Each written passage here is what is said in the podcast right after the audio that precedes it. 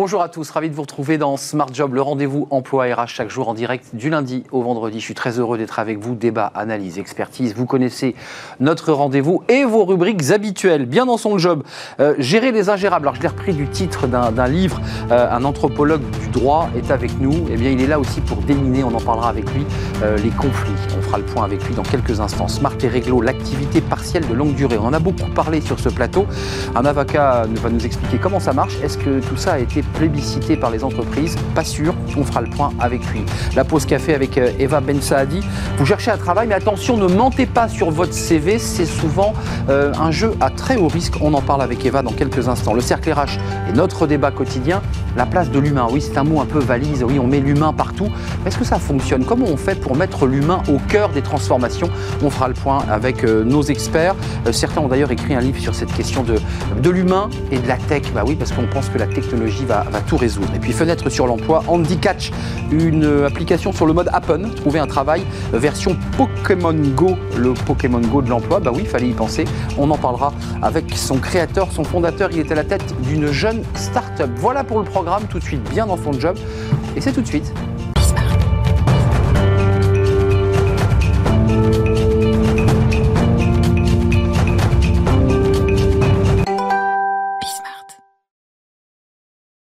Bien dans son job. On va beaucoup parler de transformation aujourd'hui et de la place de, de l'humain, mais on est en plein dedans, évidemment, avec notre euh, invité. On va parler de la, de la gestion des, des conflits en entreprise. Vous allez me dire, c'est un peu classique, ça existait bien avant le Covid, sauf que les choses ont un peu évolué avec le télétravail et avec la façon dont les salariés acceptent ou n'acceptent pas, d'ailleurs, ces, ces transformations. On en parle avec Jean-Edouard Grézy. Merci d'être avec nous. Merci. Euh, vous êtes associé fondateur au cabinet Alternego. Ça, c'est votre, je dirais, votre, votre étiquette. Mais vous êtes anthropologue du droit. Mmh. C'est votre formation initiale et ce savoir, cette culture, euh, eh bien évidemment, vous, vous, la, vous la, la portez dans l'entreprise. D'abord, anthropologue du droit, c'est quoi et en quoi cette activité d'anthropologue, elle vous aide aujourd'hui à dénouer des conflits? Parce que c'est de ça dont il sera question avec vous.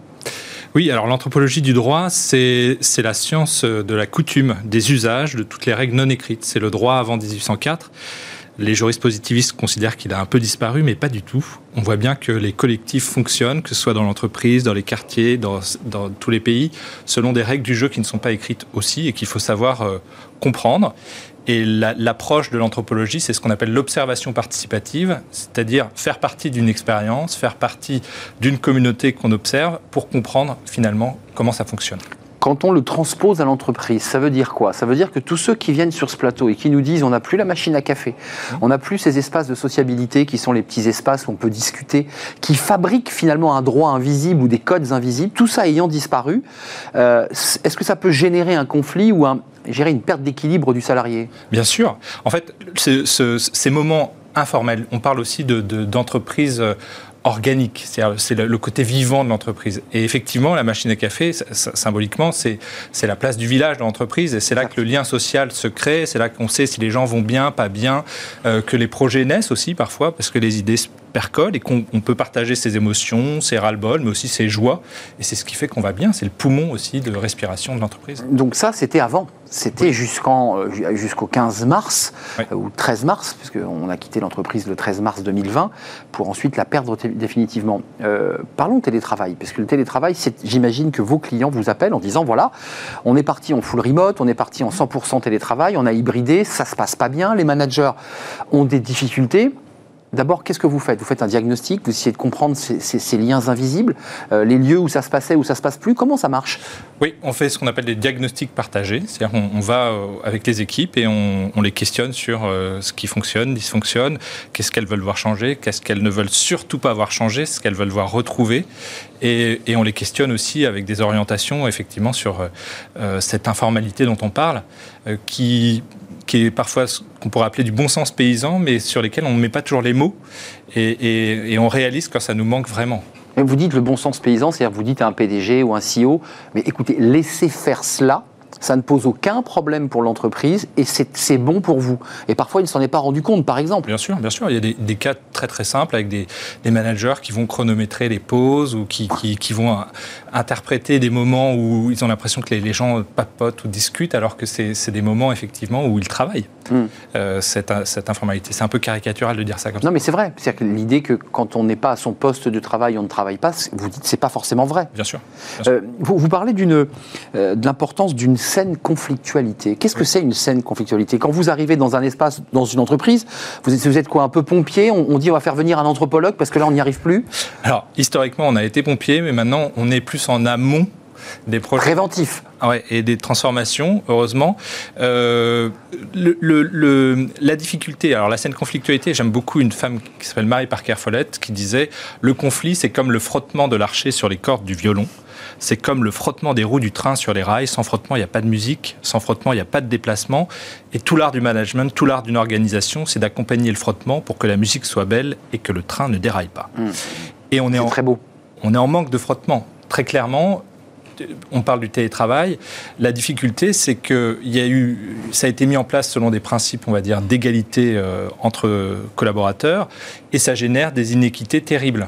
Parce que vous avez euh, deux extrêmes, si je caricature. Vous avez euh, le collaborateur qui est à sa maison. Euh, on, a, on a vu au début du télétravail, ça avait, ça avait jasé, parce qu'il y avait des articles dans Le Monde avec des journalistes qui disaient « je suis à l'île de Ré, euh, c'est formidable, et cetera » Et puis de l'autre côté... Le monde merveilleux du télétravail. Le monde merveilleux, effectivement, de... de, de voilà, presque estivale, les vacances, et puis de l'autre côté, des gens qui sont en studio ou qui viennent d'arriver dans l'entreprise, qui connaissent personne, qui, qui galèrent terriblement pour... Et eux, c'est la solitude hein, qui les guette. Bien sûr.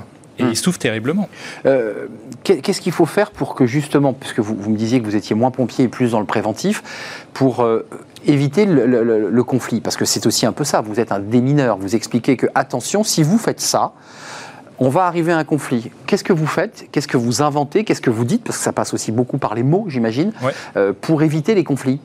Alors, pour, pour nous... On, on, on, enfin, je, je rejoins aussi Yves Clot qui dit que finalement la qualité de vie au travail est liée à une saine disputation. Donc il ne s'agit pas nécessairement d'éviter, mais d'accepter le conflit comme un débat nécessaire sur la qualité du travail bien fait, la codifier tout de même. Codifier. Alors voilà, après il faut l'accompagner. Et c'est là que moi, c'est là que vous arrivez. C'est là que aussi que je m'inscris euh, dans. dans c'est, c'est très amusant. On est en train de, de réinventer ce, ce qu'on retrouve dans les sociétés premières.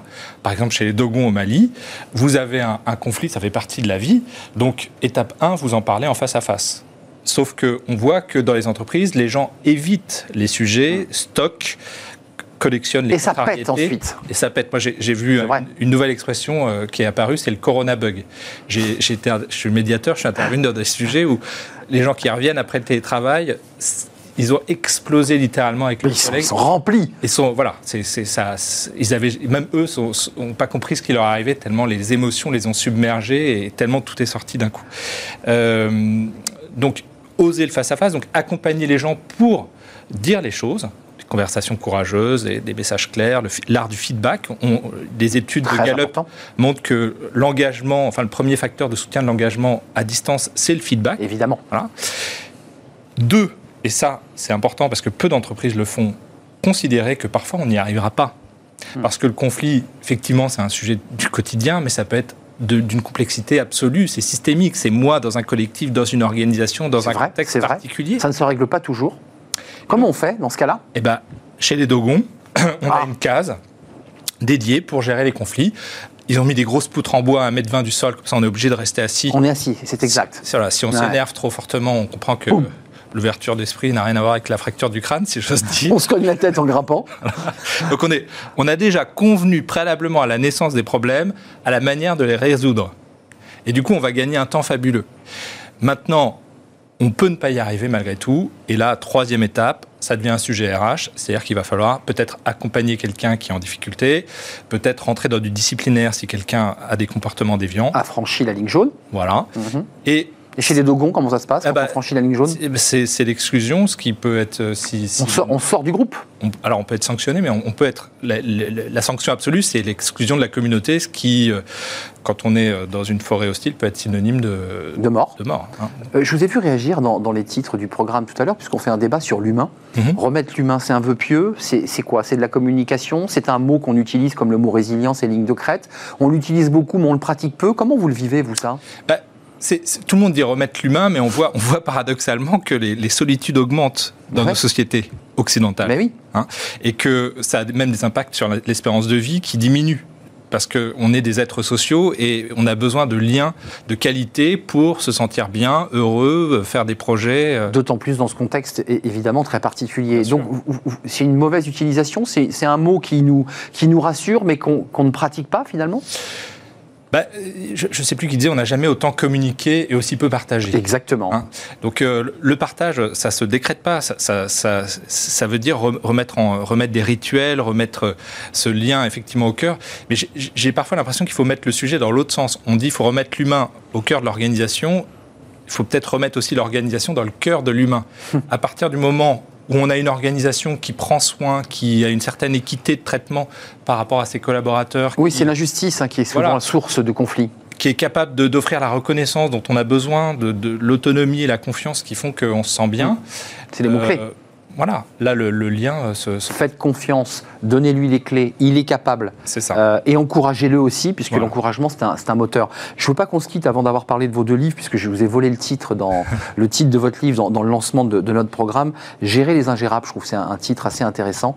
Euh, finalement, personne n'est ingérable. Non. Tout, se, tout se gère ou presque. C'est l'éditeur qui a trouvé ce titre, c'est un peu projectif. C'est-à-dire que quand on dit on va faire une formation gérer les conflits, tout le monde dit ah bah non, moi j'ai pas de conflit, c'est, c'est eux qui ont des conflits avec moi. Oui. Alors quand on dit les ingérables, c'est, les gens pensent qu'effectivement ils ont plus d'ingérables autour d'eux, mais dans le livre effectivement on travaille sur le premier ingérable, à savoir nous-mêmes, mm. parce qu'effectivement en situation conflictuelle, on a des réactions stéréotypées qui sont même cognitives hein, dans, dans le cerveau reptilien, qui sont de riposter, fuir ou céder, et qui amplifie les difficultés qu'on rencontre. Évidemment, on s'enfonce. Voilà, du coup, la première question, c'est quelle est ma contribution aux difficultés que je rencontre pour ensuite aller vers l'autre, parce que j'ai besoin de l'autre pour faire la paix. Merci Jean-Edouard Grézy, associé fondateur cabinet Alternego. Ils ne sont plus pompiers, ils viennent de nous le dire, il nous l'a dit, ils sont là en préventif, c'est important, ils n'ont pas une grosse lance avec un casque.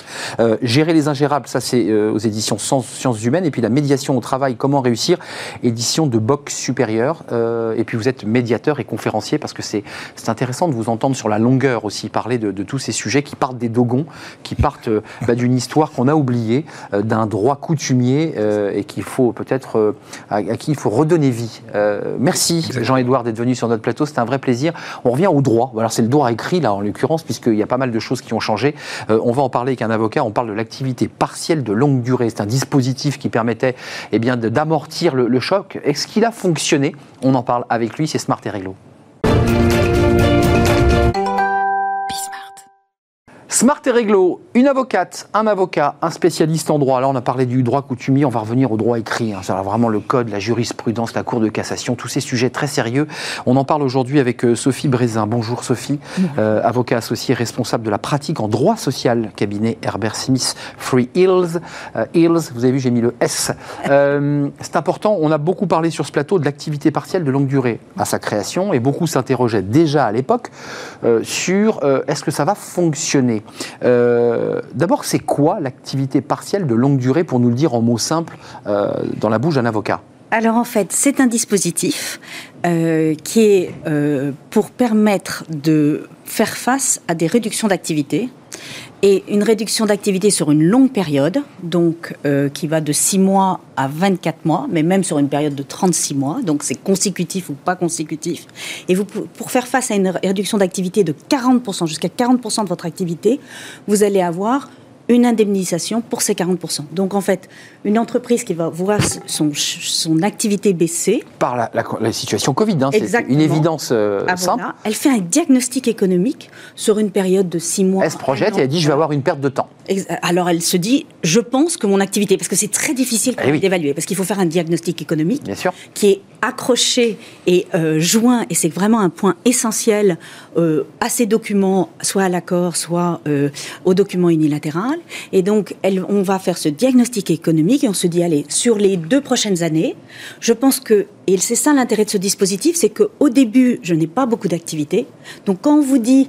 C'est une réduction de, d'activité jusqu'à hauteur de quarante pour cent, c'est le maximum, mais sur la période de deux ans. De deux ans. Donc vous pouvez commencer par exemple avec une activité à zéro pour cent, et vous, et vous allez finir avec une activité, et, c'est, et c'est, c'est tout le pari, c'est pour le maintien de l'emploi. On est d'accord, c'est ce que je voulais vous dire. Voilà. L'idée c'est que je ne veux pas, je suis chef d'entreprise ou, ou patron d'un grand groupe, je ne touche pas, je ne veux pas toucher à la masse salariale. Voilà, exactement. Pour des raisons souvent éthiques, mais aussi des raisons stratégiques, c'est que je ne peux pas les faire sortir pour les faire re-rentrer Entre, ensuite. Exactement, ça coûte Ça coûte cher, cher, évidemment, de licencier. C'est des pertes de compétences. C'est donc, c'est, l'idée, c'est de passer la période. Donc, il y a quand même une, une baisse durable d'activité.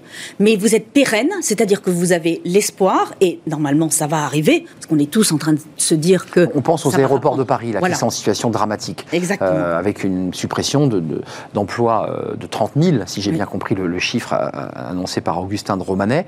Je ne suis pas sûr qu'ils aient, fait, ils aient eu recours à la P L D. Alors, il y en a qui ont recours à la P L D. Beaucoup dans l'aéroportuaire, Bien tout sûr. Ce qui est le, le... Alors, vous voyez, tous les... Par exemple, euh, si vous regardez sur Roissy, il y a deux terminaux qui sont fermés. Exact. Donc, les gens qui faisaient passer les... tout ce qui est la sécurité, tout ce qui était le... des passagers, et cetera. Tous ces gens-là, comment ils travaillent ? Donc, il faut...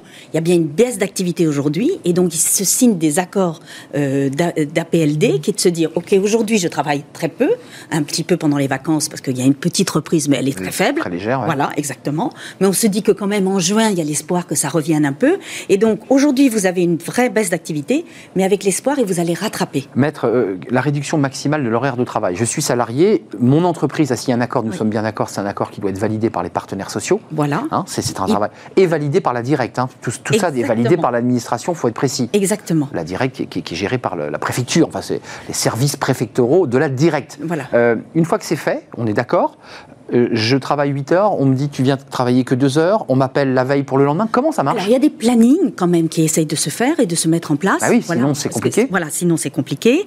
Donc il y a des plannings qui se mettent en place. Vous avez en effet le droit à une réduction maximale de quarante pour cent. Donc par exemple, il y a, sur une semaine, par exemple, allez, ça va être, vous allez avoir trois jours de travail. Il y en a qui vont préférer trois jours de travail et deux jours d'arrêt. Mmh. Il y en a qui vont préférer au contraire lisser en réduisant tous les jours. Mmh. Je viens que deux heures par jour, mais je suis sur le mois. Voilà, donc il peut y avoir... Ça, ça, c'est vraiment libre à chaque... Au plus près, je trouve, des entreprises. Et salaire maintenu ? Et alors, les salaires maintenus pour l'activité, quand vous travaillez vos soixante pour cent d'activité, c'est votre salaire normal. En revanche, la partie qui est ce qu'on appelle chômée, on revient sur les dispositifs d'activité partielle. C'est bien pour ça que c'est une activité partielle de longue durée. C'est-à-dire que quand vous travaillez trois jours, vous êtes rémunéré pendant ces trois jours.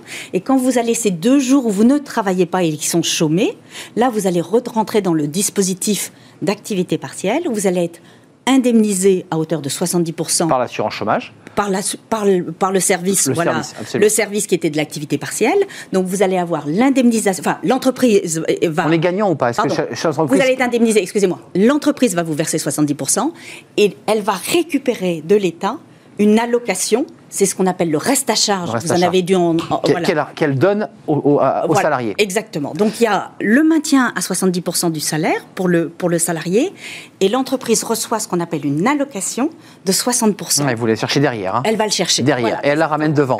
euh, c'est, c'est important... Ça a marché ou pas ? Vous, vous oui. qui avez...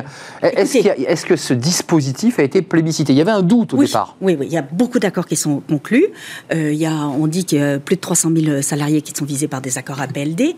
Ce, ce qui... Vraiment, il a... Il... Alors... Au début, il y a eu... Euh, parce qu'il y avait des temps différents dans la P L D, parce que le gouvernement a incité au début de le, de le, pour, pour le, les conclure très vite. Puis après, il s'est rendu compte qu'on avait besoin un peu de temps de négocier. Bah oui. Donc, à reporter. Mais rien qu'à à travailler sur la prospective, de savoir combien j'ai une baisse de voilà. chiffre d'affaires, donc, ça prend eu, du temps. Voilà. Donc, entre, honnêtement, entre septembre et janvier, février, il y a encore des accords qui se, qui se signent, évidemment, tous mmh. les jours. Donc, c'est, des, c'est un, un vrai dispositif qui a du sens pour se faire face à cette réduction d'activité. Moi, j'ai j'ai l'impression en plus qu'on y va quand même plus facilement quand on sait que là, à la sortie, on voit bien que euh, ouais. ça ne va pas ça être... Ça permet de faire le joint, quoi. Voilà, ça permet le de... joint, et vous êtes là. Alors, il y en a qui le signent pour deux ans, il y en a qui le signent pour six mois, il y en a qui le signent pour un an. Vraiment, c'est au plus près. C'est cette flexibilité-là. Et le, et le fait qu'on puisse commencer... à zéro pour cent même, pour des activités qui sont presque à, la, à, à l'arrêt, mais qu'on va finir dans un an, parce qu'on va se projeter en se disant « Allez, dans un an, je serai presque », c'est une grande flexibilité. Sophie Brézin, avant de nous quitter, c'est important, parce qu'on on parle de ce, de ce dispositif plébiscité. Pour le salarié, on l'a compris, euh, modulation de son temps de travail, avec oui. des horaires modulés, euh, lissé sur un planning, est-ce qu'il, a, est-ce qu'il perd de l'argent ? Est-ce qu'au final, en fin de mois, entre ce que vous allez chercher derrière, est-ce qu'il a pris devant, est-ce qu'il a moins ? Il a un peu moins. Un peu moins, on est d'accord. Voilà, il a un peu moins. Comme en activité partielle, il avait un peu moins. Quand vous aviez exact. Le confinement, où vous aviez les salaires, vous touchiez soixante-dix pour cent de, votre, de, de l'indemnisation, c'était bien euh, avec... Vous êtes à quatre-vingt-quatre pour cent. Donc, sur ces quarante pour cent maximum, vous allez à un petit peu une petite réduction. Mais globalement, vous avez maintenu votre emploi. Vous avez quand même une garantie de maintien de l'emploi, un espoir de revenir à une situation normale. Et on ne perd pas son travail. Et on ne perd pas son travail. Et même en termes de marque employeur et de, de regard sur l'entreprise, on se dit voilà, mais c'est pas une entreprise. Ça, et ça a un sens économique, vraiment, c'est, c'est pas c'est éthique. Pas, c'est pas fait juste pour parce que oui, ça n'a pas de sens de licencier. Je l'ai précisé. Hein. Non, non, mais ça ouais, n'a ouais. pas de sens de licencier les, les personnes pour les, les faire revenir euh, dans, dans, dans un an. Ça, n'a, ce, ça, ce mouvement-là n'a pas de sens. Merci Sophie Brézin d'être venue sur le plateau. Ne bougez pas, je vous salue, avocat associé responsable de la pratique en droit social dans le cabinet Herbert. C'était un plaisir de vous accueillir euh, et d'y voir clair sur cette A P L D qui fonctionne puisque vous les avez accompagnés ces A P L D et ils marchent. Et ils fonctionnent, on peut encore les souscrire, on peut encore, bien sûr, évidemment, jusqu'en juin, juin vingt-deux. juin vingt-deux, donc vous avez encore un petit peu de temps. Merci pour cet euh, éclairage sur la P L D, on en reparlera évidemment parce qu'on va suivre ce dossier tout de suite, c'est euh, la pause café. Tiens, on fait une petite pause café, je ne sais pas comment ça marche chez les avocats, mais c'est vrai que quand on cherche un travail, on a parfois tendance à un petit peu enjoliver, parfois mentir un peu sur son C V, puis on se dit, tiens, le recruteur ne vérifiera pas. Attention, danger, Eva Bensadi nous explique tout. La pause café avec Eva Bensadi. Comment allez-vous ? Très bien, et vous Arnaud ? J'ose pas vous poser la question, puisque le thème du jour, c'est de savoir si euh, vous avez, nous avons menti sur notre C V. Je suis persuadé que vous avez fait Jamais. un C V. Moi, j'ai enjolivé. Voilà. On, on, on enjolive sur la langue, on enjolive sur le niveau de langue. On... Il y a une différence entre mentir et un peu, euh, un peu enjoliver les choses. Vous, vous me parlez aujourd'hui de ce risque, parce qu'il y, y a un risque quand même à, à, à mentir. Tout à fait. On n'a jamais, qui n'a jamais été tenté, vous le disiez, d'enjoliver un tout petit peu la réalité de son parcours professionnel, changer quelques dates, ou encore s'attribuer quelques résultats ou objectifs atteints par d'autres. Les chiffres, eux, montrent que la pratique est en fait assez courante en France. soixante-cinq pour cent des C V Arnaud travestissent la réalité, selon une étude du cabinet de recrutement Florian Mantione Institut. Et plus largement, près de la moitié des recruteurs français estiment que les candidats gonflent leur C V. Des chiffres impressionnants qui s'expliquent en partie par le fait que nombre de recruteurs reconnaissent ne pas vérifier le parcours déclaré par les candidats. Alors nous, on fait partie des trente-cinq pour cent, hein, évidemment. Évidemment. Qu'on soit bien clair. Évidemment. Qu'est-ce qu'on risque quand on triche ? Rien juridiquement ? Alors, d'abord, mentir sur son C V est bien évidemment un critère d'élimination des candidats. Un recruteur sur deux euh, déclare avoir recalé un candidat après avoir découvert des anomalies dans son C V. Donc là, on passe pas. Deuxième risque, si le candidat n'est pas démasqué et qu'il est recruté, il peut se retrouver plutôt démuni au moment d'exercer ses fonctions, bien sûr. Les impostures les plus difficiles à appréhender lors de l'entretien d'embauche révèlent souvent des compétences de savoir-être ou les soft skills. Arnaud, un exemple, un candidat qui assure être extrêmement organisé en entretien, on ne peut pas le vérifier, et qui s'avère en fait être très brouillon dans sa manière de travailler, ou encore un manager qui ne sait finalement pas gérer une équipe, prendre la parole en public. On pourrait multiplier ces exemples qui placent le candidat dans une situation, on va dire, un peu inconfortable. Et puis il y a un troisième risque, Eva, pas des moindres ? Il y a un troisième risque, Arnaud, euh, qui révèle, lui, d'un, manque, d'un manquement à la déontologie. Et oui, c'est plus sérieux, là. Et là, c'est un peu plus sérieux. Même si un contrat de travail ne mentionne aucune clause aux notions de sincérité, de confiance ou d'honnêteté, la loyauté et la bonne foi constituent des fondements du droit civil français. Le Code du travail nous dit ceci, Arnaud, le contrat de travail doit être exécuté de bonne foi. Dans ce cas, le candidat retenu risque d'être confronté à la loi.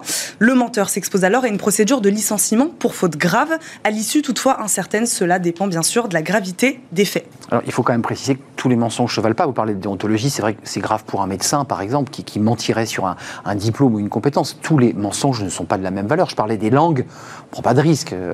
lu, parlé, écrit, euh, voilà, c'est pas la même chose que de dire un gros mensonge. Tout à fait, Arnaud, il y a mensonge et mensonge, bah oui, bien sûr. On comme est... dans la vie, quoi. Comme dans la vie, exactement. On estime que soixante-dix pour cent à quatre-vingt-dix pour cent des candidats trouvent normal d'arranger leur C V. Dans ce cas, il ne s'agit pas d'un mensonge, mais plutôt d'une légère distorsion des faits, une manière d'améliorer ses chances en tordant, entre guillemets, quelques éléments mmh. du C V, comme allonger d'un ou deux mois un précédent contrat ou mettre une adresse à proximité de l'employeur pour montrer que l'accès au lieu de travail sera facilité. On peut parler ici de petits arrangements avec la réalité, mais pas de gros mensonges. Euh, je vois que vous avez, vous avez les yeux qui frisent, là, Eva. Non, non, non. Vous êtes concernée par cette partie, le petit, tout petit mensonge. Il y a le gros mensonge. Et il y a aussi le gros qui est très grave, là, en l'occurrence. En effet, là, qui est beaucoup plus grave. Dans cette catégorie, on trouve les tromperies portant sur le diplôme, hum. un titre, un permis ou une qualification. Il s'agit d'erreurs assez répandues, hein, puisqu'elles concernent quand même un candidat sur quatre.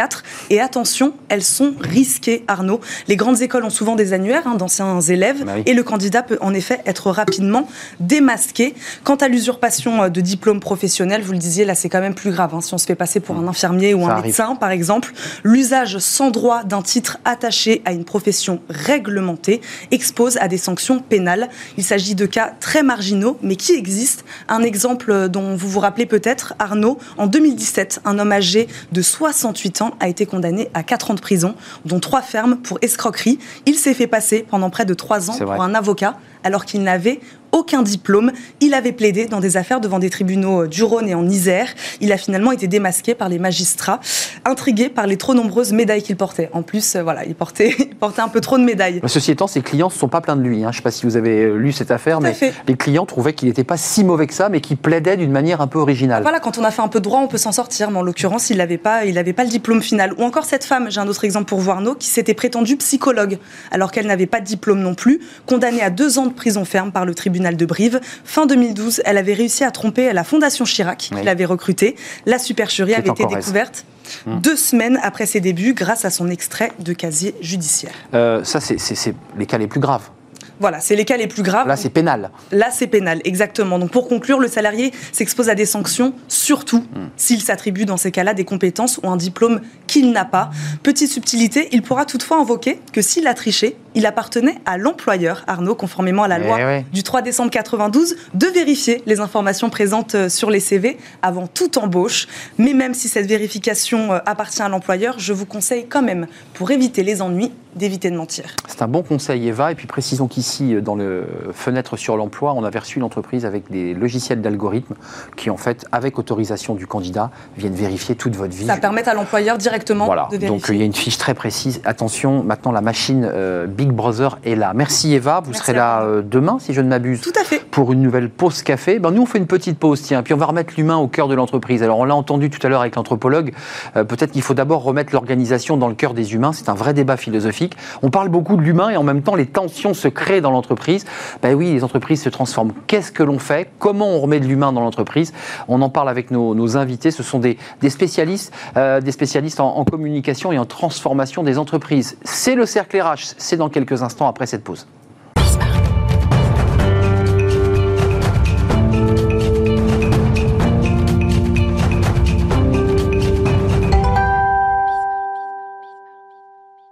Le Cercle R H, notre débat aujourd'hui avec mes, mes invités, on parle de, de l'humain. Alors, commençons par le début. On avait un anthropologue il y a quelques minutes sur notre plateau qui disait mais c'est pas l'humain qu'il faut remettre dans l'entreprise, c'est de l'organisation dans le cœur des humains, parce qu'ils n'ont pas bien compris comment tout ça bougeait. On va en parler.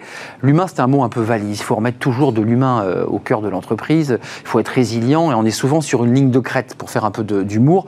Qu'est-ce que c'est concrètement que de remettre l'humain euh, au cœur? On en parle avec nos, nos invités. Ils sont des acteurs de l'entreprise. On ne va pas faire que de la philosophie. philosophie dans, dans ce débat. Euh, trois acteurs sont avec moi. Batoul Hassoun, merci d'être avec nous. Euh, vous êtes euh, l'auteur de ce livre, Un caillou dans la chaussure, l'humain au cœur de l'entreprise. Alors excusez-moi, je, je commençais par un lancement terrible sur... Mais bon, voilà. Euh, et, et vous êtes directrice générale d'Ogilvy Consulting, euh, qui est une, un cabinet de conseil en, en stratégie euh, et, et qui est un énorme réseau, évidemment, créatif mondial. Et vous vous êtes intéressée, avec Nathalie Rastoin, qui a été la, la patronne, euh, de, de la place de, de l'humain, de la tech, de tout ce qui nous pollue un peu le cerveau. Et vous revenez à des choses finalement de bon sens, assez, assez intéressantes. On va en parler avec vous dans, dans quelques instants. Arnaud Collery est avec moi. Vous êtes déjà venu sur ce plateau pour nous parler de ce sujet. Euh, vous êtes euh, C H O... Fort intéressant d'ailleurs, avec une modération mais Incroyable. Ouais, une très très grande modération. Effectivement, je vous remercie. Vous l'aviez d'ailleurs mis sur LinkedIn. Euh, Chief Happiness Officer, ça c'est un mot qui est souvent critiqué. Il faut un Chief Happiness Officer. On va en parler avec vous. Vous êtes coach, conférencier, vous avez plusieurs casquettes. Vous vous intéressez au cinéma. Euh, au cinéma, vous en avez fait, me semble-t-il. Oui, je, je tournais la page il y a huit ans, mais ouais. ouais voilà, et une, une grande partie de votre vie s'est passée aux États-Unis. Euh, et puis aujourd'hui, vous êtes C E O d'Humanava point com. Vous nous en parlerez dans quelques instants. Ce livre, vous aviez les cheveux beaucoup plus longs à l'époque sur la ouais. couverture. Arnaud Collery, Mister Happiness. Ce livre est un bijou qui vous aidera à trouver le bonheur. Euh, et c'était sorti chez Larousse. Et puis avec nous, alors vous n'êtes pas dépaysé, Arnaud, parce que sur ce plateau, Aurélien Herkel est avec nous. Bonjour, euh, bonjour Aurélien, vous vous êtes déjà fréquenté sur ce plateau. Il oui. euh, y avait eu un petit peu d'électricité parce que vous n'étiez pas tout à fait d'accord euh, sur... Euh... Moi j'étais content de le revoir, je, je voulais même te faire la bise, mais comme c'est le Covid... On ne peut pas, donc... et vous l'avez fait avec le masque. Mais, mais, euh, voilà. Fondateur et président du label Human, H U Man. Euh, merci d'être avec nous, on, on parlera de... Alors vous étiez assez poil à gratter, je, je me souviens la, la fois dernière. Euh, commençons par le début. Euh... Recommençons. Le... Recommençons par le début. Euh, l'humain au cœur de l'entreprise, c'est un vœu pieux ou c'est une réalité ? Bah, en réalité, en théorie, tout le monde est d'accord. Bah ouais, euh, on défonce une porte ouverte. C'est ça. Mais il y a une, je pense qu'il y a un gap entre la théorie et la pratique. Et la réalité, c'est comment on fait en pratique pour que ça marche. Mmh. Aujourd'hui, il y avait une, une enquête d'OpinionWay qui montrait qu'il y avait soixante-douze pour cent des Français qui disaient que le travail contribuait à leur bonheur. Mais on a un, empl- un employé sur deux aujourd'hui avec la crise, je pense que ça s'est empiré, qui veut quitter son employeur. Donc il n'est pas heureux. Donc comment on fait ? Et euh, le livre aborde justement euh, pas mal de choses sur euh, voilà, comment comprendre l'humain, euh, parce que c'est la première étape, et ensuite comment on fait concrètement pour le remettre au centre de l'entreprise, à la fois pour l'embarquer, mais aussi parce que c'est comme ça qu'on crée des, des étincelles et de la magie. Le cocktail Morozov, on en parlera tout à l'heure, c'est pas le cocktail Molotov des, dans les Morozov. Rues de Paris, mais c'est le Morozov. Euh, ça, on, on fera un point, c'est sur la tech. Euh, l'humain. Il y a peut-être un point qui, qui vous relie, euh, c'est que quand on ne met pas d'humain dans une boîte euh, et du lien et de la vie, ça ne marche pas. Arnaud oui, et Aurélien ensuite. Ça ne marche pas du tout. Enfin, euh, et je pense qu'on est dans un monde où il faut euh, accueillir les émotions. C'est ce que nous a présenté, ce que nous a montré cette crise. Et qu'on le fasse euh, avec des modalités, qu'on le fasse avec euh, des émotions, comme j'aime le faire, comme, qu'on le fasse avec du rationnel, tant mieux. Quelle que soit la façon, du moment qu'il y a quelqu'un, quelque chose, euh, et surtout une compréhension du dirigeant ou de la dirigeante, là-dessus, on est bon. Hum. Attendez, vous, vous soulevez un point important, à condition qu'il y ait la compréhension du dirigeant et du manager. Parce que sans... je, re, je refuse maintenant l'émission, j'ai la chance, comme je fais ça depuis sept ans, ça fait vingt ans que je fais ce métier, mais sept ans à temps plein, j'ai la chance de pouvoir refuser les missions dont les présidents, présidentes... Ne sont pas en phase avec vous. Et il y en a encore, effectivement. On est d'accord. Il y en a, y en a effectivement qui veulent encore m'engager des voilà, mois, voilà. juste pour le, effectivement, le tampon. Mais sauf qu'ils ne croient pas du tout à ce que vous faites. Vous êtes un amuseur, on vous dit « mettez un chief happiness, ça va être super ». C'est ça. Mais ils n'y croient pas. Et en fait, quand je viens et comment je, quand je commence à leur parler, ça va être aussi de la profondeur. Et en fait, c'est là où ils ont peur. C'est pas le... Moi, je suis entré dans ce métier avec le... dès le départ, en deux mille dix-sept, quand j'ai écrit le bouquin. Je parle que c'est l'humanité au travail. Mais pourquoi j'ai utilisé ce mot « Chief Happiness Officer » ? Parce que c'est léger. Et ça me permettait de rentrer finalement un peu partout, mm. utiliser l'humour. Etc. Cool, c'est cool. ça. Mm. Mais une fois dedans, je dis non, c'est profond, c'est vrai, c'est sérieux. Mm. Et en fait, il, il, il me fait venir, oh, ça va être léger, ça va être sympa. Ça on va bien se marrer, quoi. Ça va être juste les croissants. Ah non, non, non, on va parler profondeur, on va parler surtout raison d'être. Surtout purpose, et on est dans, une, dans, dans un monde où c'est la guerre des talents, on le sait, hein, pratiquement tous les moins de trente-deux ans, euh, hommes ou femmes, quel que soit le pays, euh, veulent être écoutés, veulent de la raison d'être et partent du boulot, sinon pas ça. Aurélien, vous construisez des ponts pour qu'on comprenne bien ce que, ce que vous dites. Vous avez une, une, une expérience aussi euh, oui. en, en amont, hein, dans le milieu bancaire, vous l'évoquiez, euh, euh, et vous dites qu'il faut construire des ponts entre, management en, entre le management et salariés. Ah. Euh, donc c'est quoi le pont ? c'est, c'est par exemple euh, Arnaud, il, il peut être considéré comme un pont, un chief happiness, ou vous trouvez que c'est gadget ? Ah. Et moi, je pense... Allez, allons-y non, directement. Non, j'adore. j'adore. Bah, on, bah voilà, il faut aller directement. Mais je ne pense pas que c'est en peignant une deux chevaux en rouge qu'on en fait une Ferrari. Donc euh, ce n'est pas en menant des, des, des, des choses, pour moi, qui sont cosmétiques.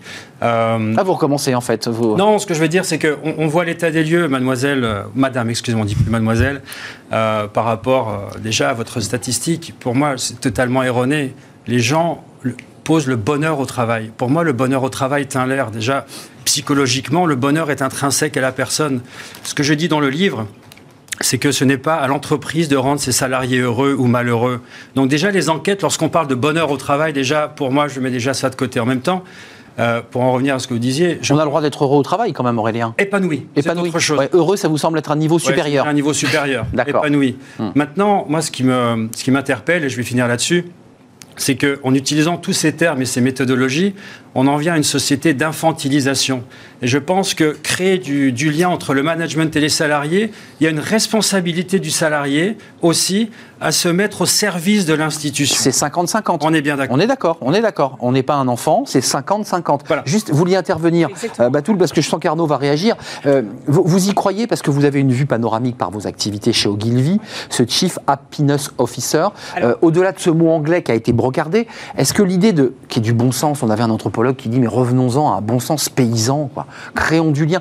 Enfin, ça paraît évident de créer du lien, non ? Oui, oui, alors justement, euh, je ne sais pas si c'est le rôle de l'entreprise de rendre heureux et de donner ah, du bonheur euh, aux salariés. C'est de la R S E. Hein. Mais, mais la responsabilité de l'entreprise, ah, par oui. contre, elle est de donner une vision, donc on parlait de raison d'être, et une utilité. Et ça, la différence est très intéressante. C'est, il faut un niveau collectif et donner cette vision pour le collectif, mais il faut que chaque individu, personnellement, il trouve son utilité personnelle. Que ça soit pour faire de l'humanitaire ou pour vendre des bouteilles de, de des boissons gazeuses, par exemple. Exact. Et c'est ce double niveau qu'il faut réussir à travailler. Et l'anthropologie nous aide à faire ça. Euh, puisque vous, il euh, était sur le plateau tout à l'heure. Euh, ce qui est super intéressant, c'est que l'anthropologie, elle a formalisé ce qui fait qu'on fait communauté. Et ça, on peut le travailler euh, au niveau de l'entreprise, en travaillant sur les mythes communs, les rituels, les symboles. Et ça, ça peut contribuer à rendre mais, heureux les... Attendez, la, le solutionnisme diffusé par les géants de la tech et la Silicon Valley est devenue quasiment une religion reposant sur quatre dogmes comme autant de mirages qu'il convient de déconstruire. Page quatre-vingt-huit de votre livre, c'est très intéressant parce que c'est vrai que sur ce plateau aussi, il faut le dire, on vient nous vendre de la tech, la tech qui va régler tous les problèmes. Vous, vous êtes un humain, vous, êtes, vous avez la patte de l'humain, vous êtes vivant. Euh, comment vous la regardez cette tech ? Vous leur dites, attendez, ouais. attends, lève le pied, attention, ça va pas tout régler. Non, non, ça... ça enfin, euh... ça me passionne. Enfin, là, on monte une start-up, donc on en parlera plus, plus tard. Humana, Vraiment, on est en Humanava. Bêta, on est en bêta-test depuis hier. On a signé le premier client hier, la Cité du Vin à Bordeaux. Euh, dont vous aviez parlé la fois dernière, d'ailleurs. Dont j'avais parlé. Ils m'accompagnaient en tant que coach. Et là, ça, ils prennent le pas dans cette, euh, dans cette entreprise qui sera que de l'humain. On va mettre des gens comme madame en avant. Enfin, je ne sais pas si je vous mets en avant, mais... Ça commence. Vous commencez déjà à recruter sur le plateau. Chance, hein. par, par exemple, enfin, des gens comme Samira Djouadi, qui est, je ne sais pas si vous la connaissez, la patronne de la diversité à Paris. Euh, des gens comme Jean-Philippe Ackermann, qui était un, voilà, un des grands hommes d'affaires de Monaco, qui s'est repris, qui... Qui est, qui est peut-être la meilleure personne en France de parler d'optimisme, de courage, de confiance en soi. On va prendre des gens comme Philippe Boulanger, qui est l'actuel président des conférenciers de France, et des gens qui sont humains, fiers de leurs émotions, qui vont au terrain, qui vont au taquet, en respectant soi, en se respectant l'autre. Juste un truc, euh, Drink and Struggle. Il boue, Aurélien. Oui, non, mais... C'est Attends. quoi, vous avez un petit nounours dans la pochette, ah, c'est quoi petit... C'est assez nounours. Rare les invités qui viennent avec un nounours. Un petit nounours pour lui, parce que c'est ce qu'il pense. Ah, est, voilà. Non. J'étais sur les... Voilà. Je, je, je vous le donne, c'est un petit nounours. Alors, il y a marqué Paris, je précise quand même pour ceux qui nous regardent, c'est marqué Paris. Et c'est un cadeau d'Arnaud pour essayer un petit peu de, de vous adoucir.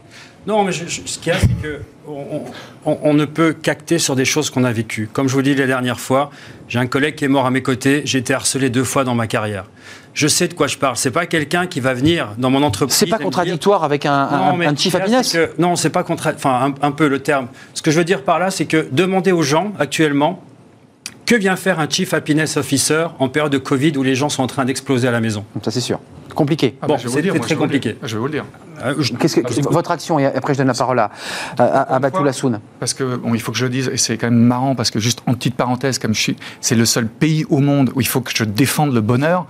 Hein, j'ai travaillé dans trente pays, je suis le seul pays où je suis un invité... bon comédien, vous avez fait du cinéma. Hein. Ah, j'ai fait, des, j'ai fait du cinéma. Voit, oui. Non, non, non, moi je suis sérieux par contre. J'ai arrêté le cinéma parce que effectivement je faisais du stand-up comédie. J'ai continué le cinéma. J'ai, trente, j'ai, trente, j'ai transformé ça en stand-up for passion. Ah, j'ai aidé quelques mille personnes sur Terre à parler de leur raison d'être. Hum. Vous me parlez c'est, du burn-out. J'ai, j'ai, c'est non, pourquoi j'ac, je... J'accompagne en ce moment dix dirigeants qui ont fait tous des burn-out, qui arrêtent leur métier, qui ont tous à peu près de quarante-cinq ans, moitié hommes, moitié femmes, pour cool. se transformer en tant que coach. Pas tous C H O, je m'en fous qu'ils deviennent C H O à la base. Mais s'ils se respectent soi, encore une fois, c'est la conscience de soi, la conscience de l'autre. C'est Davos qui dit que ça va être le chose à l'avenir. La chose la plus importante à l'avenir, la conscience de soi. Alors Davos, ça vous parle, j'imagine. Ça, ça rentre dans votre ouais. case, les petites grilles, et cetera. Ah oui ? C'est exactement ce qu'ils veulent. Donc, euh, re- regardez ce que font les Drink and Struggle, les, les, les, les autres grands cabinets, les autres euh, comités d'entreprise qui... Moi, je qui ne regarde facile. pas ce que font les autres. Je vois comment on peut agir sur l'actuel. Ce que je veux vous dire par là... Ah, je ne pense pas que vous avez coaché vous autant de personnes que j'ai coachées partout. Et, et, et, et Batoul, je pourrais l'entendre. Très bien. Moi, je parle aussi aux salariés, aux gens qui souffrent. Ouais. la méthodologie, à part parler euh, bonheur, philosophie, soyez bien dans votre peau, oui, mais les salariés qui souffrent actuellement, que fait-on pour eux? Quelle est la méthodologie active ouais. et non philosophique pour les gens qui se... Batoul, juge de paix peut-être, j'en sais rien. Je, je, il n'est pas question de pencher pour l'un ou pour l'autre. Je pense que la vérité doit être au milieu, comme on dit souvent. Ouais. Mais euh, comment vous regardez, vous, qui, avez ce, qui êtes dans ce cabinet, avec des entreprises, pour être très concret, qui vous disent, nous, on est en pleine transformation, et vous dites, à chaque fois, les transformations, elles ne marchent pas, parce qu'on n'engage pas. On pense, vous, vous citez une chef d'entreprise à la fin qui est assez incroyable, une américaine, qui pense qu'en faisant des, des tests, ça fait penser au Covid d'ailleurs, euh, des, des tests sanguins, elle a trouvé une machine qui fonctionne. Il n'y a plus d'humains, elle, elle fait du cash et en fait elle se ramasse euh, un peu lamentablement euh, et ça c'est un exemple que vous donnez qui est un contre-exemple. Euh, comment on fait pour engager? Parce que souvent les transformations c'est comme en politique, on vous dit attendez on, on va réformer et pour les Français, pour les lecteurs en général la réforme c'est jamais très bon signe. Quand on dit dans une entreprise on transforme, on se dit oh là là là là. Comment on fait pour engager, pour accompagner, pour régler des différends psychologiques, parce que parfois il y a des grosses difficultés de salariés qui sont atteints. Comment on fait ? Ouais, c'est ce que je disais tout à l'heure, il y a trois niveaux à travailler. Il y a un niveau collectif, un niveau individuel, mais il y a aussi un niveau que j'appelle relationnel. Donc on en arrive à Arnaud en fait là. En fait, le collectif, c'est donner cette vision, parce que personne ne se lève pour des chiffres. Personne ne va se lever pour faire quinze pour cent de croissance. Ah, génial, super, ouais, ouais, bien sûr. J'y crois pas. Par contre, on se lève pour une histoire. Euh, pas des histoires, il hein, ne faut pas raconter de salade, mais une vraie histoire, une vision, ouais. et on, on sait pourquoi on fait. Vous évoquez la philanthropie, vous êtes action aussi de, aussi, de marque employeur. Aussi, mais qu'il faut remettre au cœur de l'entreprise.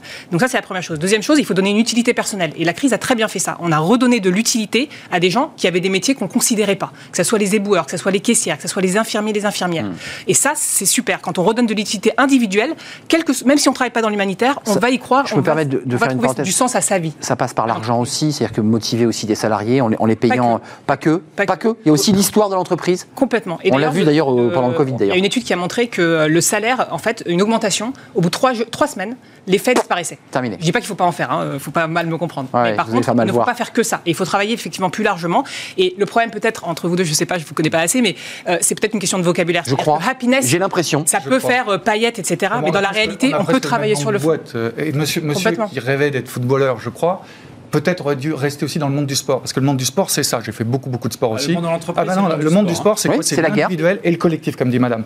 L'individuel, donc c'est euh, Tony Parker, si tu regardes le dernier Netflix, son reportage, il a commencé à gagner la, la, la Coupe du Monde pour les, pour les Français dans son domaine, quand il a commencé à s'intéresser au reste de l'équipe. Il exact, lui-même. C'est exact. C'est le collectif, l'individuel. Mon talent ne suffira pas. Peut-être aurait dû rester dans Exactement. le sport. Et ça, c'est le relationnel. C'est, le, c'est ce qui fait le lien entre le, ouais. le collectif et l'individuel. Et hum. on a fait une étude sur les nouveaux leviers de l'engagement collaborateur.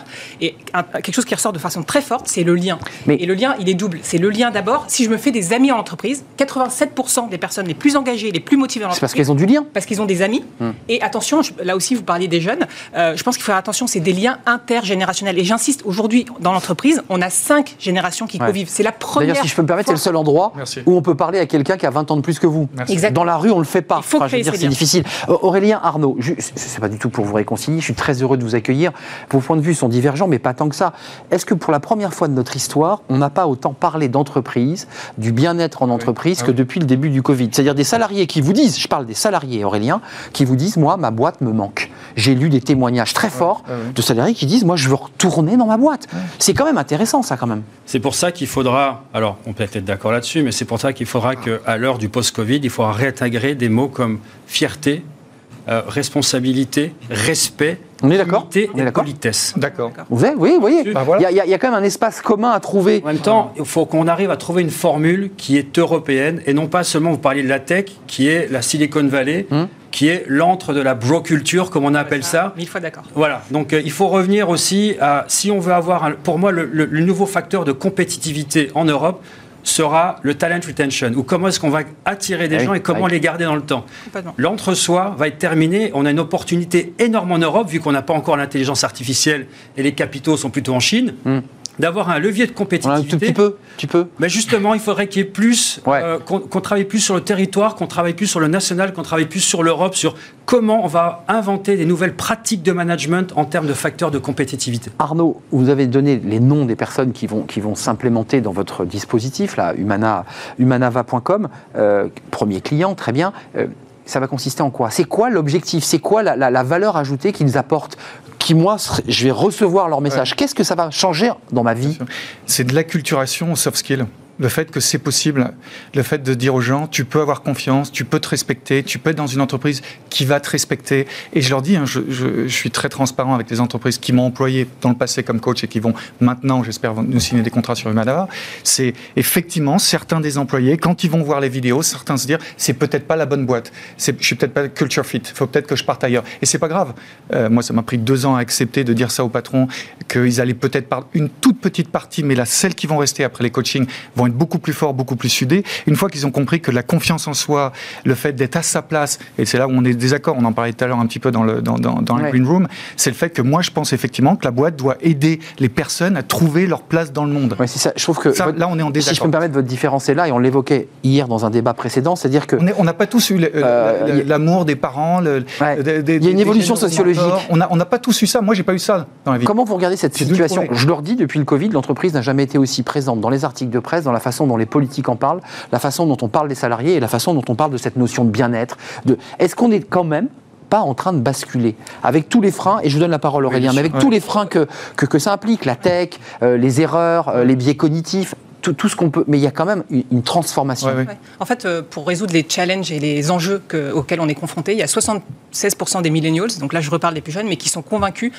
qu'ils vont faire plus confiance aux entreprises qu'à l'État pour trouver les solutions. C'est ce que j'ai vu, c'est, c'est incroyable. Crise, c'est pas juste les, les, les, les gros enjeux, c'est ouais. aussi les enjeux plus individuels, personnels, de bien-être. Et effectivement, quand on ne fit pas avec une culture d'entreprise, ça ne veut pas dire qu'il faut se remettre en cause. Non. Il faut euh, clairement... C'est comme une femme, enfin, c'est comme une histoire d'amour, qu'on se dit bah, ça ne colle pas. Quoi. Voilà, ça peut coller. Je suis pas de côté, je pars ailleurs. Ouais. Par contre, pour engager les salariés... Amour, mais... Euh, non, mais enfin bon. Tu, tu parlais des soft skills. Pour, pour engager les salariés, un des critères les plus importants, c'est d'investir sur leurs soft skills. Et souvent, quand je parle aux patrons, ils me disent ouais, mais euh, imagine, je le forme et il part. Je dis bah, peut-être qu'il vaut mieux le former ouais. qu'il parte, plutôt que de ne pas le former et les voir rester. Et qui s'enfonce finalement Exactement. dans une sorte de sable mouvant et qui n'apporte plus rien à la boîte. Aurélien. Là où je suis d'accord, c'est que l'État, pour moi, doit se concentrer sur euh, les, les, les divers euh, domaines régaliens. Et comme l'entreprise doit se concentrer... Maintenant, où là je diffère sur certains discours sur les réseaux sociaux, notamment... Euh, professionnel, c'est que j'entends beaucoup de gens dire oh, il faut donner un sens. Non, c'est à l'individu de donner un sens à son travail. Oui, mais il cherche un sens quand il pousse la porte d'une boîte. Oui, mais il dit votre boîte n'a pas de sens. Qui se trouve soi-même. Qui se trouve. On est d'accord. Donc ça c'est, bien là. c'est tout à fait exact. Et c'est pour ça que je vais dans les écoles de management faire des conférences aussi. C'est que vous n'allez pas arriver dans une entreprise, on va vous mettre des toboggans et des baby-foot.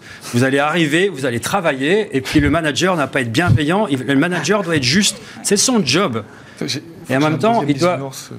Non, non, non, non, c'est pas ça ce que je veux dire. Par non, là, non, c'est déjà, c'est bien. On est dans une société ouais, d'infantilisation, on doit revenir à une société de responsabilisation, responsabilisation, et les nouvelles générations. Nous, on en fait partie, mais pour les futurs, mais on doit leur apprendre nous, à se responsabiliser. La plupart des gens, j'étais sur une business, dans une business school à Bordeaux, où je, mm-hmm. où je vis actuellement, Talis Business School. Ils forment des D R H depuis des années. Elle a rendu mon cours sur l'humain obligatoire. Contre euh, peut-être deux ouais. personnes de la direction. Je Pourquoi comprends, très bien. Les jeunes D R H qui avaient vingt-quatre à vingt-cinq ans en moyenne ne comprenaient chiffre. absolument pas mon discours. Elle a dit, on va le faire venir quatre heures. cinquante pour cent dit, je vais, je vais complètement gérer, le, ou je, je, vais, oui. je vais faire... Ils ne voyaient pas leur métier comme ça. Du tout. Bah, évidemment. Ils ne voyaient que, ce qu'on a parlé l'autre fois, oui. la bah. ressource humaine. Ils ont dit, effectivement, bah. il y a le côté richesse humaine. cinquante pour cent des bah. étudiants... Le R, ça peut être richesse humaine. Hein. ...vont le faire complètement différent. Ah bah ça, Aurélien, vous pouvez, non, vous pouvez non, faut arrêter avec les mots euh, richesse Bullshit, humaine. comme on dit ça. Oui, complètement. Ah là, ah bon là, non, non, là, là, où, là où Arnaud a peut-être raison d'aller dans les écoles, et c'est très bien. Ah. Ceci dit... Ça, c'est gentil. Euh, non, non, non, non, mais il faut commencer quelque part. C'est dans les écoles que ça commence. On est en train de monter l'escalier, Aurélien, là. Là, là, là où je diffère, c'est que former les futurs D R H, très bien. Mais il y a une réalité pratique, c'est le rôle des D R H dans les entreprises. Quel est le rôle ? Elles n'ont aucune marge de manœuvre actuellement. Elles sont cantonnées à des rôles administratifs. Elles ont évolué depuis le Covid, j'ai l'impression. C'est plus proche du directeur général. Non, non. J'ai le sentiment. Ouais. C'est, c'est. Non, non, ils ont beaucoup. Moi, Batoul. Moi, je travaille de plus en plus avec des D R H. J'ai le sentiment. Ouais. De plus en plus avec des D R H parce que les patrons ont compris qu'il fallait remettre l'humain au cœur, le, la culture au cœur, et que travailler la culture, c'était Peter Drucker, gourou du management, qui disait Culture eats strategy for breakfast. Je peux avoir la meilleure stratégie Michel, du monde pour les Français qui, qui va dans écoute. ce sens-là, mais si tous les tous les êtres humains qui sont à l'intérieur de la boîte vont dans l'autre sens, ça marche pas. Stratégie, je peux être très intelligent, ça marchera pas. Moi, j'ai le sentiment qu'en recevant beaucoup de D R H dans cette émission, qui est spécialisée sur ce sujet, on a des D R H qui nous disent ma place, elle a évolué, elle a changé, on m'écoute plus, euh, parce que le directeur général, parce que le président, il est avec moi la main dans la main, parce que la crise Covid les a poussés à ça. Ça, c'est très bien, mais je prends un, un contre-exemple. Euh, Danone, entreprise à mission. J'allais l'évoquer. Bah, voilà, exactement. Donc, le discours, eh bien, c'est la pratique. Et la pratique, elle vient mmh. de la formation des D R H, elle vient de la formation des managers, responsabilisation des salariés, mais également des actionnaires et des investisseurs. J'allais ouvrir cette porte, il nous reste trente secondes, mais c'est vrai qu'on peut avoir une entreprise extrêmement ouverte et bienveillante, engageante, puis on va avoir des actionnaires, on voit Danone, qui disent bah, « le compte oui. n'est pas ». Et ça, c'est compliqué, parce que même le meilleur coach et, et la, la, la meilleure agence de, créati- de créatifs, quand le type vous dit euh, « il demande quinze et on a fait que treize », et voilà. Bah là, euh, c'est compliqué. Là, là, on arrive aux limites du système. Non, vous êtes d'accord avant. C'est parce qu'il ne faut pas un homme providentiel. Il faut penser des, des choses plus collectives, en réalité, je pense. Mmh. Et, et peut-être séparer un... la fonction du P D G, du patron et de, oui. du D G, je pense que c'est une bonne chose. Et un capitalisme plus familial. Je terminerai juste pour dire qu'une entreprise, si on ne lui met pas d'essence, elle n'avance pas. La chose première qu'on doit faire... D'essence en deux mots ou d'essence en un mot? D'essence en deux mots. Ah, ah, c'est intéressant. Parce que c'est un, c'est un jeu de mots euh, euh, réussi. Arnaud, conclusion. Euh, conclusion, si vous voulez en savoir plus, allez sur notre plateforme, inscrivez-vous, elle sera, elle sera complètement en ligne dans quinze jours. Humanava point com. Ou alors, ou alors suivez-moi sur Clubhouse, j'anime des, des ateliers, des petits podcasts, je suis sûr que tu es dessus, euh, sur tout ce qui est l'humain, sur tout ce qui est consciousness et une technologie. J'ai une room en français, une room en anglais. Eh bien, écoutez, c'est un plaisir de vous accueillir, c'était passionnant. Vous vous êtes presque retrouvés, parce que je pense que Batoul a eu raison de, d'expliquer. Un que, câlin. Euh, un câlin. Un hug, un hug en coulisses. Et vous en aurez une troisième. Euh, Batoul Hassoun, Nathalie Rastoin, livre passionnant, euh, un caillou dans la chaussure, l'humain au cœur de l'entreprise, avec toutes les idées reçues, tout ce qu'on, euh, bah, tout ce qu'on s'imagine être excellent et qui ne sont pas si terribles, euh, avec des exemples concrets d'entreprise. Merci pour ce, pour ce livre. Merci Arnaud Collery, euh, Humanav, euh, humanava point com. Ça, c'est une plateforme qui, va, qui, qui est créée avec votre premier client. Allez-y et allez le voir sur tous les, les réseaux sociaux où il s'exprime. Euh, Mister Happiness et puis euh, Aurélien Herkel, fondateur et président du label Human. You-Man. Merci d'être venu nous éclairer et votre livre. Voilà, promesse d'une croissance réussie, puisque je n'avais pas cité votre livre et, et, et voilà, qui n'est pas de jaloux dans cette émission. On, on termine par Fenêtre sur l'emploi. Bah, le recrutement, c'est, c'est assez génial. Ça peut être comme une rencontre amoureuse, vous savez. Euh, on croise quelqu'un et on se dit ah bah tiens, ça match. Et ben bah, vous allez voir. Notre invité, mais il a inventé ce système. C'est un oh. jeune start-upper et ça intéresse et ça va intéresser Arnaud Collery. C'est tout de suite ces fenêtres sur l'emploi.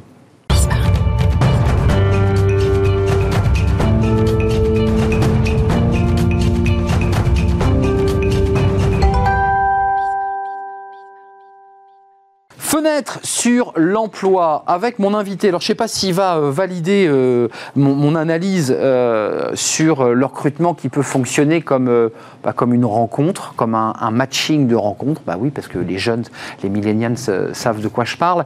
Euh, il a appelé son entreprise le Pokémon Go de l'emploi euh, pour rencontrer sa carrière professionnelle. Euh, Montasser Jabrane, merci d'être avec nous. Merci. C'est un vrai plaisir de vous, de vous accueillir sur ce plateau. Euh, vous êtes un fondateur d'une jeune start-up euh, en incubateur. Ça y est, la start-up vole de ses propres ailes, on est bien d'accord. Euh, Handicatch, racontez-moi l'idée, parce que c'est, c'est quand même une... Une initiative qui intéressait Arnaud Collery, c'est une initiative qui intéresse les jeunes. C'est, c'est quoi? C'est le matching, quoi. Alors, euh, nous, en fait, on est parti du principe qu'il fallait dynamiser la rencontre. C'est-à-dire que le problème fondamental euh, qu'on a voulu régler et qu'on a identifié, c'est que les gens avaient du mal à se faire repérer sur le marché de l'emploi. Et c'est comme ça que nous, avec Handicatch, donc Handy comme pratique et catch comme attraper, on s'est dit, on va dynamiser l'emploi. Et oui, on, on le décrit un peu comme le Pokémon Go du recrutement, parce que euh, c'est une application qui a fait un boom chez les jeunes il y a, il y a, il y a quelques années. Et on, on reprend aussi pour ceux qui ne seraient pas familiers avec... Euh... On voit d'ailleurs la petite vidéo que vous avez créée. En fait, c'est deux c'est personnes ça. qui se croisent, elles ont leur téléphone. Euh, et puis bah là, il se passe quoi? Bah, en fait, quand vous spécifiez vos critères, domaine de compétences, type de contrat et d'autres, votre téléphone y vibre et là vous avez une connexion à l'échelle humaine. Donc c'est très différent de ce qui peut se faire, parce que c'est pas un C V qui se connecte avec une offre, parce que personne n'a jamais réussi à discuter avec une offre. Donc ça c'est très important. On en revient à l'humain, on parle avec un humain. C'est ça, on essaie de, d'avoir une approche qu'on appelle human-centric et qu'on essaie bah, justement de centraliser toute l'expérience sur l'humain. Ensuite euh, on va avoir euh, bah, des indicateurs sur une plateforme web euh, qui va être intéressante pour les recruteurs, mais nous les expérience pour le candidat, pour le recruteur, mais aussi euh, une nouvelle innova- enfin, une innovation qu'on a poussée aussi, c'est les coachs. On a mis un profil de coach dans l'application. Pourquoi? Parce qu'on a beaucoup de gens qui sont très doués devant les outils informatiques, mais qui ont des difficultés pour se Alors, présenter, et cetera. Eh bien sûr, bien sûr. Et ça, vous avez un outil sur cette plateforme qui, qui donne les conseils pratiques. Pourquoi? Pour bien parler, euh, faire attention aux vestimentaires, les erreurs à ne pas commettre, j'imagine. Exactement. Et puis, au-delà de ça, au-delà de ces petites fiches pratiques que vous avez très justement soumises, on a aussi des coachs, justement, qui vont être présents au même titre que des recruteurs et ils vont pouvoir créer des événements physiques ou des événements virtuels. Alors, il y a quelques mois, quand je parlais d'événements virtuels, euh, on me prenait un peu pour un illuminé. Bah, pas, pas aujourd'hui. Et aujourd'hui, c'est vrai que c'est quelque chose qui s'est démocratisé. Donc euh, voilà. Euh, je précise, c'est une jeune start-up, Handicatch, oui. Handicatch, parce que oui. vous l'avez dit avec l'accent anglais, euh, qui était en incubateur, nous sommes d'accord, puis là oui. vous volez de vos propres ailes. Euh, vous avez besoin de lever de fonds, comment ça se passe? Racontez-moi votre aventure, parce que c'est aussi une aventure entrepreneuriale. Exactement. Alors aujourd'hui, on est incubé dans plusieurs endroits différents. On est incubé à Station F, qui se trouve être le plus grand incubateur du monde. Célèbre. Euh, exactement. On a pu bénéficier d'un programme qui s'appelle le programme Fighter, qui est l'un des programmes les plus sélectifs de, de, de Station F, et les équipes de Xavier Niel nous ont fait confiance, donc c'est très, c'est très bien et nous sommes très reconnaissants de ça. Et ensuite on a, eu le, on a été lauréat euh, en janvier de French Tech Tremplin, donc euh, on est aussi incubé à French Tech, donc c'est un autre incubateur à Bobigny, et on, aujourd'hui on avance notamment avec les villes de Paris mais aussi les villes de Marseille, où ça va très vite aussi en termes d'innovation. Je tiens à remercier tous ces acteurs-là qui essayent de nous faire avancer et qui, qui n'essayent pas, qui nous font avancer en réalité. Euh, aujourd'hui, voilà, nous, euh, on est sur, euh, sur de l'expérimentation. Sur de l'expérimentation. Alors oui, bien sûr, il va nous falloir des fonds. Aujourd'hui, on a eu ce, ce coup de pouce de la French Tech qui nous permet de nous développer. On a aussi des médias comme le vôtre que je tenais à remercier une nouvelle fois. Mais c'est normal. Qui permettent de nous de mettre vous... en avant. Justement, je voulais vous proposer, parce que c'est important, euh, euh, innovation, euh, c'est toujours compliqué, levée de fonds. Qu'est-ce que vous avez envie de dire? J'ai vu que vous étiez en, en négociation, en discussion avec Randstad, avec la Caisse des dépôts. De quoi vous avez besoin aujourd'hui, au moment où on se parle? En fait, aujourd'hui, nous, on a besoin de, de, déjà de visibilité. C'est pour ça qu'on vient. Euh, avec Randstad, en fait, on est sur du parrainage. On, est avec, euh, on a Randstad et L'Oréal en parrainage, donc qui nous accompagnent et qui nous font confiance et euh, qui, je l'espère, donc euh, prendront aussi part à l'expérimentation, parce que c'est aussi ça le but du jeu. Aujourd'hui, on a aussi les missions locales euh, avec lesquelles on va pouvoir mettre en place euh, le système de coaching. Euh, pour être très concret pour ceux qui nous regardent, parce oui. que ça peut donner aussi envie à des chefs d'entreprise, j'ai vu qu'Arnaud Collery euh, était très intéressé au moment où je, je vous ai présenté. Euh, vous vous êtes croisés. C'est croisé. Euh, on s'inscrit, on ouvre, on, on ouvre la plateforme euh, et ensuite on met son C V, on est bien d'accord. Ouais. Et euh, par un système évidemment informatique, euh, celui qui lui-même a la plateforme match, voilà. On est d'accord. On s'inscrit en moins de deux minutes trente, ça c'est très important. Pourquoi? Parce qu'on n'a pas envie que la, la personne décroche. Donc on s'inscrit en moins de deux minutes trente, on peut mettre un C V, une vidéo ou du texte. On n'est pas limité, c'est-à-dire qu'il va falloir au moins mettre un des trois, parce qu'il faut se présenter. Normal. Et ce que vous disiez tout à l'heure par rapport au savoir-être, et cetera, c'est très important aussi, parce qu'il y en a, il y a beaucoup de, d'acteurs qui n'ont pas les savoir-être et pourtant qui ont les savoir-faire, donc on est là pour les accompagner. Et ensuite, oui, c'est basé sur la rencontre, c'est basé sur de l'événementiel et c'est basé avant tout sur l'humain. Je tiens aussi à préciser que moi, je suis en situation de handicap, là, ça se voit pas forcément. Mais je, je, voulais, je voulais le préciser, mais ça a été un combat plus difficile encore? Ça a été plus difficile de montrer qu'on pouvait être en situation de handicap et montrer qu'on pouvait faire quelque chose pour tout le monde. Parce qu'aujourd'hui, si des acteurs comme Randstad ou L'Oréal ou autres hum, s'intéressent important. à nous, euh, ils sont quand même premiers mondiaux du recrutement par intérim, donc c'est des acteurs majeurs de notre marché et on les remercie pour cette confiance-là. On a aussi euh, des accélérateurs comme euh, Créo qui nous a aussi fait confiance et qui nous a permis de mettre ce parrainage en place. En fait, le but pour tout entrepreneur qui voudrait se lancer, c'est de dynamiser son écosystème et d'avancer, et puis après de, de, d'espérer se retrouver devant vous. Et vous nous donnez des conseils en plus, parce que c'est important aussi pour ceux qui veulent créer leur entreprise, toutes les étapes que vous avez franchies. Euh, un mot, est-ce que... C'est un, un, là aussi un mot valise, mais est-ce que vous êtes fier de, du travail et du chemin que vous avez accompli? euh, Vous êtes une personne à mobilité réduite, vous êtes venu en chaise roulante dans notre studio. Euh, comment ça se vit, ça? Bah, écoutez, moi, ça se vit normalement. Je pense que euh, le, le handicap, en fait, il est surtout dans la tête des, des, des uns et des autres. Et dans si, le regard des autres exactement. aussi. Exactement. Ouais. Si nous, on le vit correctement, bah, les autres le vivront correctement. Si nous, on le vit mal, les, les, autres, les autres le vivront mal. Aujourd'hui, bah, moi, j'étais l'un des premiers, les, l'une des premières personnes en fauteuil à rentrer à Station F. On m'a fait confiance. Je suis l'une des premières personnes à, à, à rentrer en fauteuil à, à French Tech. On m'a fait confiance. Et j'espère que ça en inspirera d'autres. Mmh. Euh, c'est un combat de tous les instants. C'est mais, possible, mais, c'est ce que vous dites. C'est, c'est possible. C'est exactement ça. Voilà, vas-y, c'est possible. Et après, c'est un peu comme, euh, bah, c'est un peu comme euh, le, le, le propre de votre chaîne, justement, il faut être smart pour y arriver. Et, mmh. et audacieux. C'est ça. Et je pense que vous êtes audacieux, Montasser Jabrane. Je vous souhaite euh, bon vent, euh, pour ne pas dire euh, un autre mot.